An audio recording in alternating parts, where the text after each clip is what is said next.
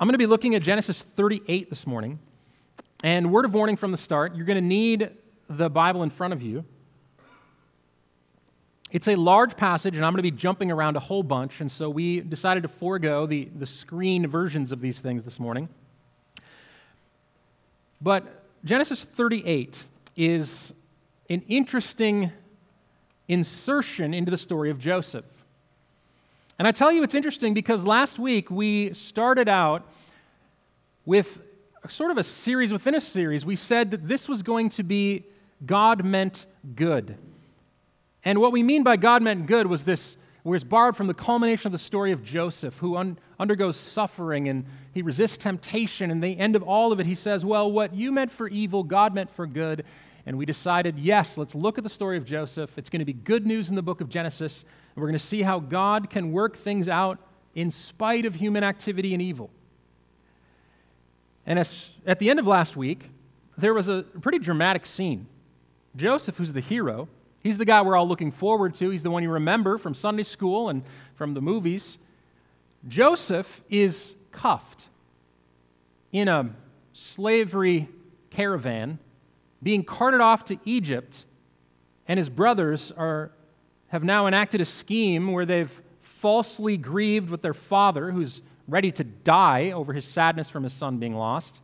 They've stolen away money that they sold him for. And the end of chapter 37 is a sort of grim note, and there's some tension in the air. So, what you might want to say is okay, well, if you're telling Joseph's story, what happens? If he's going to be the hero, what does he do? Does he, does he figure out a way to make a shim? Does he MacGyver his way out of the slavery caravan? Does he drop kick someone? Does he come back and like show his brothers what's up? How does this go? You might be thinking to yourself, well, where is Joseph's story? And instead, rather than going immediately to follow Joseph, chapter 38 takes a turn. Chapter 38 takes a turn and instead tells us the story of Judah. Judah, the one who decided it's not enough that we just kill our brother when we could make money off of him too. And chapter 38 of Genesis tells the story of Judah. And just word of fair warning, it's not just a story that's told concerning Judah, it's a pretty grotesque story. In fact, one Bible scholar and leader of the church in history mentioned Genesis 38 and said the interesting thing about this chapter is that it tells a complete history, but instead of glory being revealed or celebrated, it is great disgrace exposed. He says later that any of those who read this tale should feel upon them the shame. So we might ask a few questions. It might be understandable for us to say, okay, uh, we're trying to follow Joseph here. Why are we taking a turn in Judah, especially a chapter that we're going to find out is pretty gory in its details? And the key, I think, to unlocking this, and as I start, I'm going to read a few verses of Genesis 38 as I start. The key to unlocking this is to remember that what we're asking is the same question that's been asked since Genesis 12 in response to the sin of the world, the hopelessness of the world, a kind of world where needed, they needed to be judged by a whole flood, where only sin was the thought intention, only evil, the thought intention of mankind's heart. The response to how is this going to get fixed, God said, Well, here's what's going to happen. I'm going to start with a family, and you're going to have to follow the family tree. What they could not have foreseen, what they probably did not know in its full glory, is that God Himself was going to insert Himself into humanity and be born of a family. But for now, the biggest question over all of Genesis, starting with Abraham, who remember was childless, heirless for nearly the entirety of his life, the biggest question is who's the son? Who's the heir? Where are these generations of people? More than that, the promise was is that from this line, not only would there be a lot of children, but some of them would be kings. They would rule supreme. So we are watching, if you're reading along with intent, the question that's being put forward in Genesis is who is the heir? Where does the line go? Now, when I mean line, I think you can draw a line too, but I mean more like family tree line. Where's it going to follow? Where's the promise going to follow? And for many of us, Genesis 38 is a little bit of an odd turn in the line. If I had to title, it's pretty clear what Genesis 38 is about. It's the line of Judah. That's what we're learning about. The line of Judah And as we jump in, we're going to have to ask some questions. Why Judah? Why this chapter? Why now? And I'm hoping that we get some answers, that you and I can start to understand and see what it is that God is up to behind the scenes in choosing this. Let me start with verse 1 of Genesis 38. It happened at that time that Judah went down from his brothers. Now, that time, remember, is just following them selling him off into slavery. It happened at that time that Judah went down from his brothers and turned aside to a certain Adullamite whose name was Hirah. There, or Hirah, there Judah saw the daughter of a certain Canaanite whose name was Shua. He took her and went into her, and she conceived and bore a son, and he called his name Ur. She conceived again and bore a son, and she called his name Onan. Yet again she bore a son, and she called his name Shelah. Judah was in Kezib when she bore him. I'm going to pause there and comment on a couple of things. Right away, if you're a reader of the story, when it says it happened at that time that they went, Judah went down from his brothers, it's not particularly obvious that this is going to be any significant line. Judah was a vocal, conniving part of the story, and he's going to come to some prominence later in the book of Genesis, but for now, we don't know. There's no obvious reason that we follow his line. Reuben was the oldest, so you might think, well, if we're going to follow a line of the Messiah, the Savior, someone coming from Jacob, who's the son of Isaac, who's the son of Abraham, maybe Reuben, he's the oldest, that's the obvious one. Well, no, it's not going to be following Reuben. And then you might say to yourself, well, wait, Joseph's going to be the hero, right? So we should just follow Joseph's line because maybe what God's going to do is he's going to see how good Joseph is and we'll follow his line. Instead, in God's inscrutable wisdom, in what to, appears to us total darkness and misunderstanding, we follow Judah instead. And what we find is that Judah, his characteristics, do not commend him to our story. There's nothing about Judah right off the start that makes us say, ah, of course he was chosen. In fact, just from these verses that we just read, it says, at that time, so at that time, remember what he's just done. He's profited from the sale of his brother. He's pretended to be sad with his father and lied to him bald faced while his dad wants to die in grief. And then it says, at that time, what does he decide to do? Well, he leaves his family and he goes down to this Adullamite. What it's trying to tell us is he goes to the wrong part of town, to the wrong people to find a wife. If you've been paying attention to God's people through history, this is, this is an obvious sign to the reader that this person is rejecting God and his inheritance. The only thing that mattered when you're a family who's going to be God's family is that you stay in a godly line, right? That's the whole goal. You can remember Jacob and Esau when Esau's so upset about his birthright being gone. You know what the Bible tells us? It says that he went and he found a pagan wife. It's a way to really show your parents, show your mom and dad. So, Judah, here's where his line starts out. He leaves his family and goes to the place that he shouldn't go to find wives that he shouldn't have. He went looking for love in all the well, you get it, right? That's the story of Genesis in so many ways, right? Not only that, but we hear something about Judah, the assertive one, the businessman. He's going to sell off his brother. He says, Well, let's just not let this happen without us making something. He asserts himself and says, Well, I need to get something out of this. Let's make money. It also surprisingly tells us not a wonderful love story, a romantic way that he takes this wife. In fact, he seems rather brutal and self interested. He takes what he wants. Judah's wife, all throughout Genesis 38, she's not even named.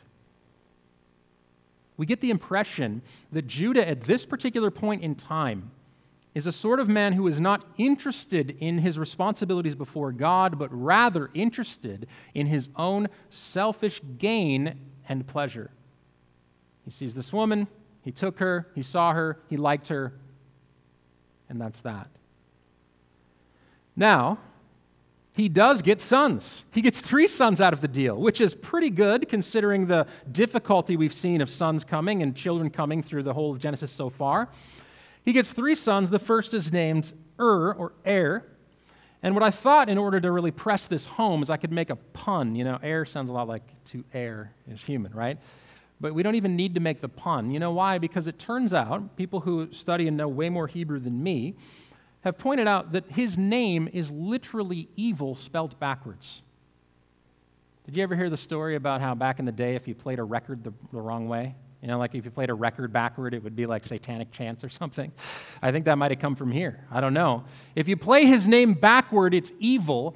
And this son of Judah is so evil that what we find out later in the text here is that God puts him to death. He's so wicked, God says, Enough, you're dead. It's the first instance that we see a direct killing based on evil and sin. So, Judah a man who just takes what he wants. He has a, a, wife from the wrong place of a godless family. She's not even named. It doesn't seem like he's very loving about it. The first son is born and dies. Now, here's the complicating factor. Before he dies, he's taken a wife. Tamar is his wife, and she is going to have great prominence in this story. What happens is, is that Tamar now is a widow. She is left without provision, without care, and without, most importantly, remember this is the oldest son of Judah whose line we're following, she has no children. And so Judah says, Well, what am I going to do about this problem? He turns to his next son and says to him something that seemed to not only be customary, but is, can be found in, in Deuteronomy as a part of the law and the way that you would act in a situation like this. I think the idea of brothers taking on the responsibility for their for their sibling's widow is still around in Jesus' day. Remember the questions that Jesus get, gets? They try to trick him and they say, Now, what if a man has seven brothers and each of them dies? Then whose wife? Remember that? This is happening. Same kind of story, right? And so Judah says, All right, so Tamar's in a vulnerable spot. She has no husband, she has no child. You need to be responsible and take care of her.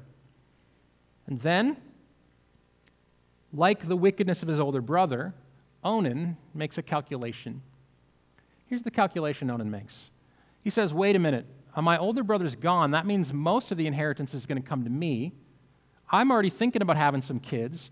What's going to happen here is that I'm just going to split the pie further and I won't get all the stuff that I have coming to me. Why would I want more children? I don't want to take care of them. So, Onan, rather than being direct and righteous and taking on the responsibility that was given to him, he uses Tamar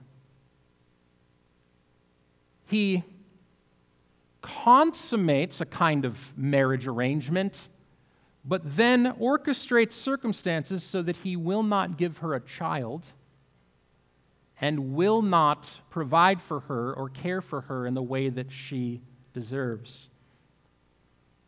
She is being abused in many ways here. Onan, like his father, seems to be interested in the pleasure of the situation, but wants to reject any of the sacrifice and will not give her a son. Now, we know this to be a grave sin, a dishonoring of the father of Judah, a dishonoring of Tamar, a dishonoring of the dead brother, and a dishonoring of his own body, is what Scripture describes. And we know this to be a terrible thing because God kills him. What he does is so wicked in the sight of the Lord that he is also put to death. And so, Judah's line, are you following this now? Judah's line, the one who wants money for his brother to be sold, who goes away from his parents and says, Well, I'll show them, I'm just going to go find a woman over here, then recklessly tries to patch up what's happened with the sin of his oldest son, with his second son, has now lost two sons to overt wickedness. And the Bible doesn't even really leave any sort of room for a different way to explain it in here. There's not much you can, you can't really skirt around the issue when the Bible says things like this because he was wicked, the Lord killed him. So the line that we're following, it's not glorious. This is why it's led some to comment on this that it, it makes us feel the shame with them. It doesn't end there. Judah seems to be annoyed at this point. He doesn't know what to do, and so he tells Tamar, Well, remain a widow in your father's house until my other son grows up, until Shelah, my son, grows up.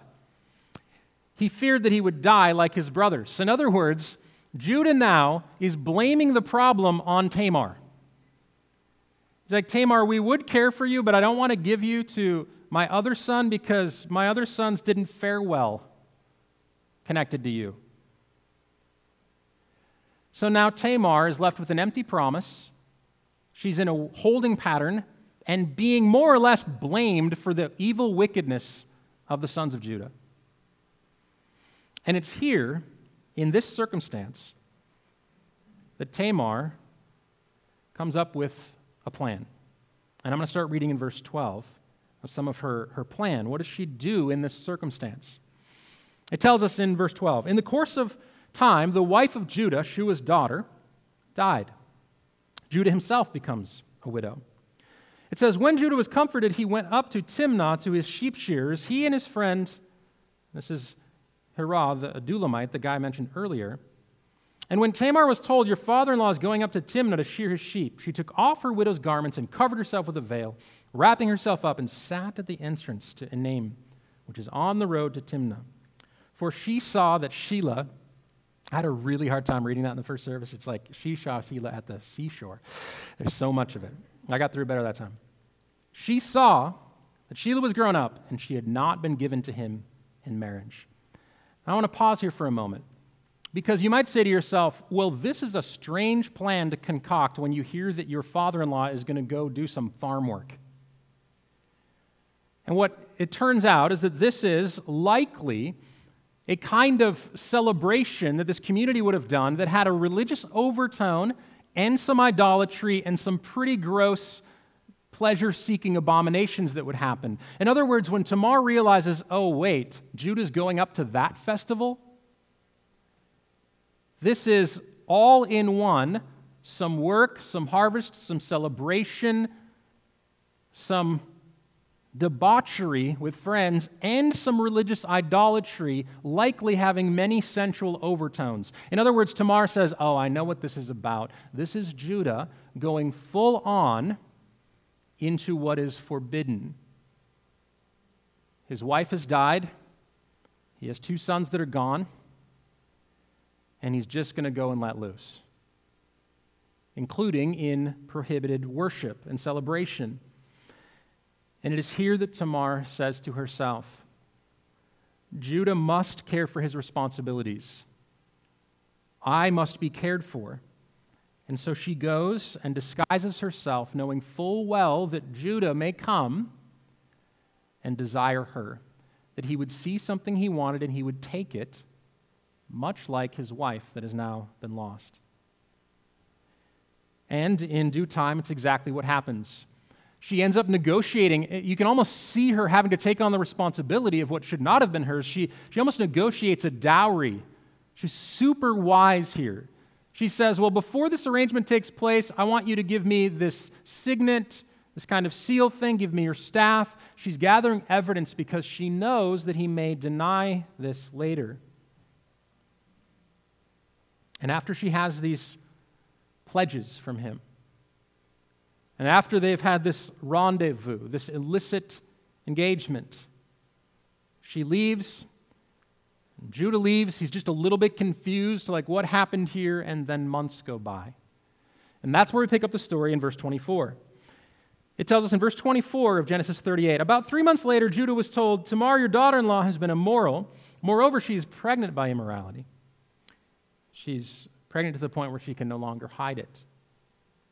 And so Judah says, this compassionate, non compassionate one that he is, and Judah said, Bring her out and let her be burned. Now, he may, according to what he knew by the letter of the law, had some sort of right for this. But clearly, knowing the circumstance, we're, we're waiting for the, the other shoe to drop. We're, we're, we're hoping, we're longing for Tamar to be pardoned. And in verse 25, we read this as she was being brought out, she sent word to her father in law By the man to whom these belong, I am pregnant. And she said, Please identify whose these are the signet and the cord and the staff. And then Judah identified them and said, She is more righteous than I, since I did not give her to my son Shelah. And he did not know her again. Tamar fully enacts the plan, and she brings about an undressing of Judah in front of his servants, in front of his household, the people who would have revered him, the people that he was supposed to be leading and protecting and caring for. He is now, in a moment of humility, forced to reckon with his sin. And it is here in this exchange, this is a precursor, don't we? Maybe you know the, the story of David and his sin being exposed. You are the man. This is like a precursor. This is a, a maybe a lowercase. You are the man. But nonetheless, has the same impact. What it does is it takes a person rejecting and running from God in the midst of a spiral of sin, and it forces them to admit the reality of their life. And what he does in the midst of this she is brought forward in shame to be burned, and what he admits, I think it's perhaps more precise to say, you could say it like this what, what, is, what Judah is forced to say in front of everyone is this She is righteous, comma, not I. There's a stark contrast made here. In other words, she is vindicated. She is said to be right, and he confesses his unrighteousness. These are the seeds of repentance that I believe are going to bear some fruit later in life. But so far, what has happened is it has taken an unbelievably concocted and executed months long scheme by a vulnerable, many ways oppressed and abused daughter in law. This is the way that God has, has brought about the repentance of Judah.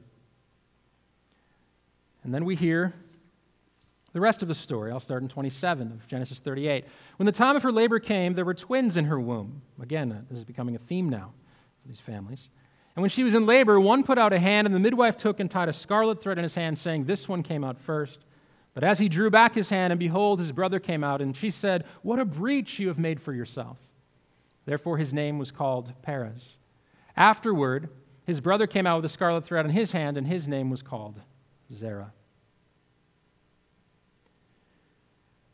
So the answer to where does the line go ends up with these twins, Perez and Zerah, who will show up later multiple times in Scripture, but it is not a quick and easy and steady path to get here. The question immediately becomes why the flip flopping back and forth, and what is God doing, and why Judah? Reuben was the oldest, and Joseph the favored one, and really the more righteous one. What are we to make of this story, especially when we feel the full impact of it. What we know now, after having read the rest of the story, is that God does, in fact, bring about through these grotesque, crazy circumstances, these people who are not commendable, somehow God brings about the redemption of the world by the birth of Jesus Christ.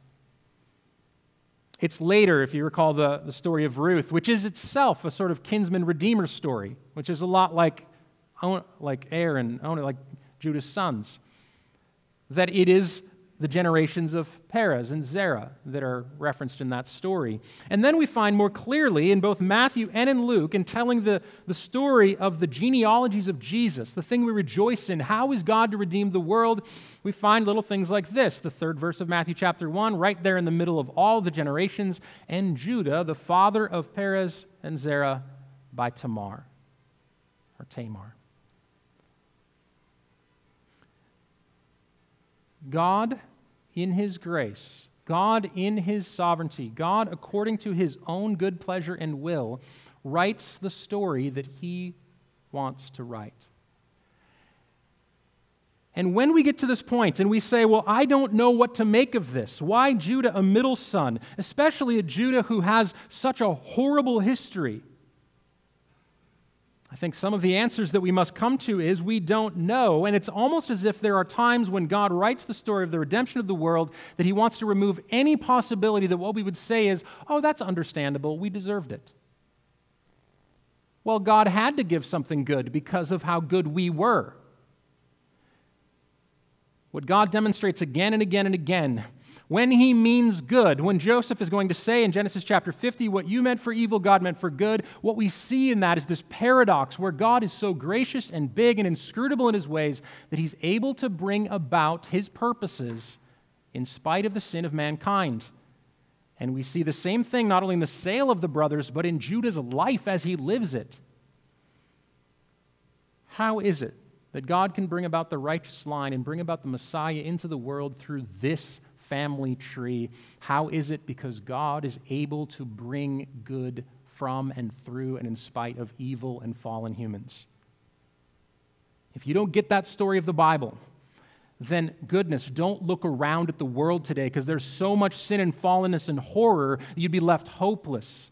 If we don't have a God that can somehow, in the end, bring about justice where injustice is, if we don't have a God who can bring about hope where hopelessness is, if we don't have a God where He can bring relationship and connection and joy where isolation and sadness and complete disillusionment is right now, then we don't have anything to hope in. But we can hope because God can bring about his purposes through Judah and this craziness. The line of Judah is about grace. But I want to say something further about this. In this case, have you ever heard the, the definition of grace as unmerited favor? Unmerited favor. And I think sometimes that we focus only on that from only one directional, one direction. And I would say that what's being highlighted here in the whole story of the rest of Genesis is what I might call two directional grace. And here's what I mean. When you read the story of Judah and you realize that he is going to have an opportunity to be redeemed, Jacob comes in later and he pr- promises and gives him the blessing. And he's going to sacrifice himself in the place of his brother or attempt to. Judah's story, as grotesque and terrible as it is, and as there are real consequences for it, is going to be redeemed. And what some people might think is, yes, this is the grace of God. And if you're here today and you look back at your story, you look at your family tree and you think of all the dysfunction, if you're the kind of person who says, Well, I hear people say God loves me and I understand forgiveness of sins, but I just don't really experience it and I can't really let go, I don't know that God could love me. I think God is, but I'm pretty sure He's mad at me. Then what you might say or what you might need is the grace of God. Judah's line is ultimately redeemed and has hope in Jesus Christ in spite of their sin. This is the grace of God. You can have hope in the Messiah and in the Redeemer despite any of the dysfunction and the rejection and the sin, outright and obvious as it may be. And people understand this is grace. But here's the other part about the direction of grace. Unmerited favor also means we must let go of the idea that if we're just good enough that God will owe us. You see, here's the thing about church folk like you and me many of us have more or less, for a long time, tried to do the right thing.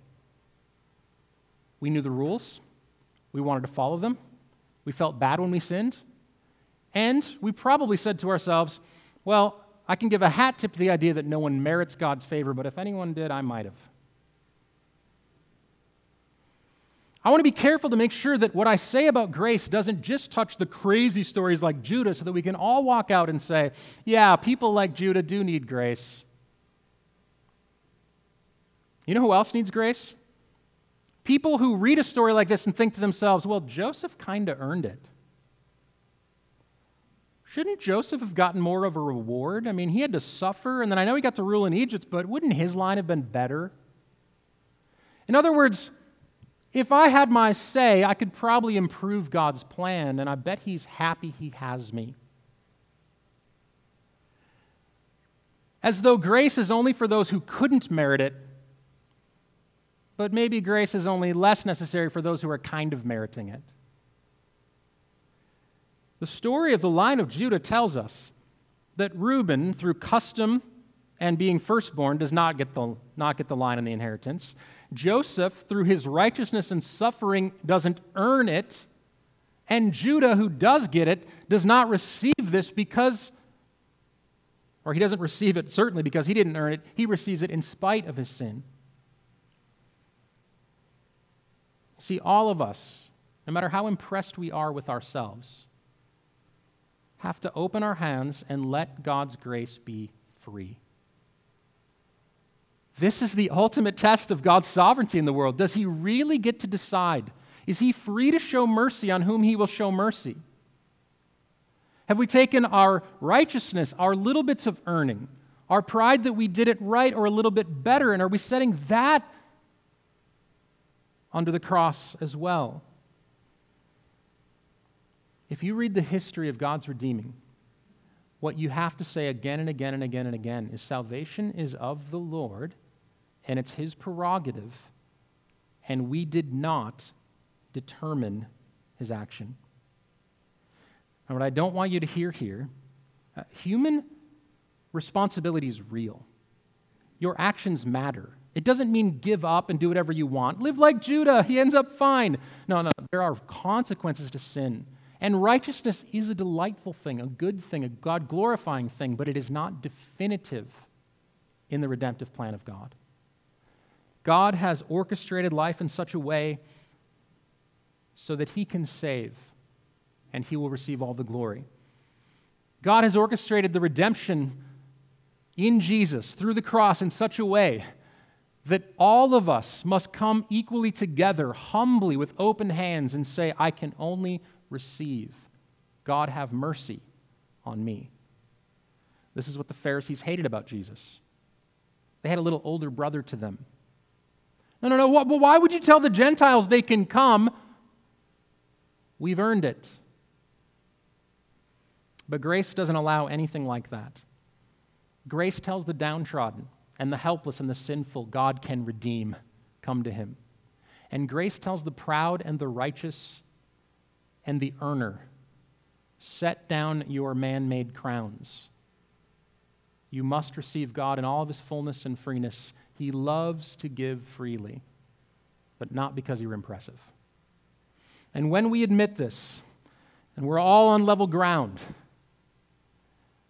then we're made new and given life that comes through the line of Judah. That, that's the story. I think that's why these, these odd things are inserted, the real history of his people.